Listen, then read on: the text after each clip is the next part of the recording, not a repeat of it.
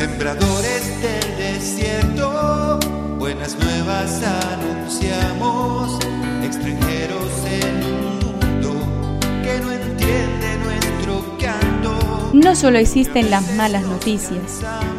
Te invitamos a escuchar esta buena noticia que Jesús, que quiere renovar al hombre, hoy tiene para nosotros. Que me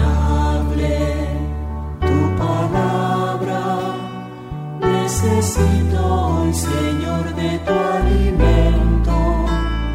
Hoy en todo el mundo se escuchará esta palabra. Juan 20 del 11 al 18.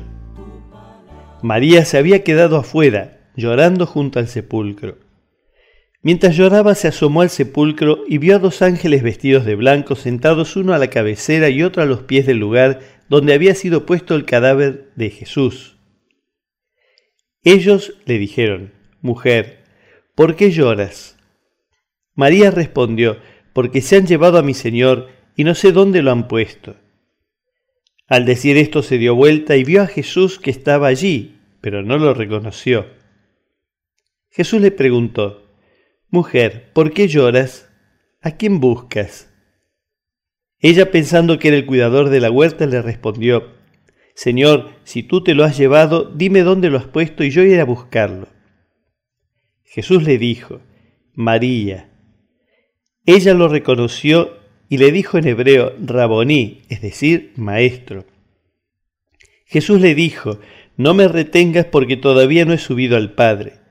Ve a decir a mis hermanos, Subo a mi Padre, el Padre de ustedes, a mi Dios, el Dios de ustedes. María Magdalena fue a anunciar a los discípulos que había visto al Señor y que Él le había dicho esas palabras. Que me aliente tu espíritu. Necesito que me llenes de valor. María Magdalena rondaba el sepulcro y buscaba entre los muertos al viviente. Sus ojos no fueron capaces de reconocerlo, pero sí su oído, y al escuchar su nombre pronunciado por el Señor, reacciona como una discípula atenta a la palabra. Lo invoca como maestro, y entre ambos se reanuda la relación de discipulado y seguimiento.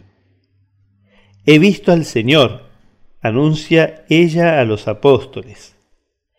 Hemos escuchado al Señor, podemos también anunciar nosotros.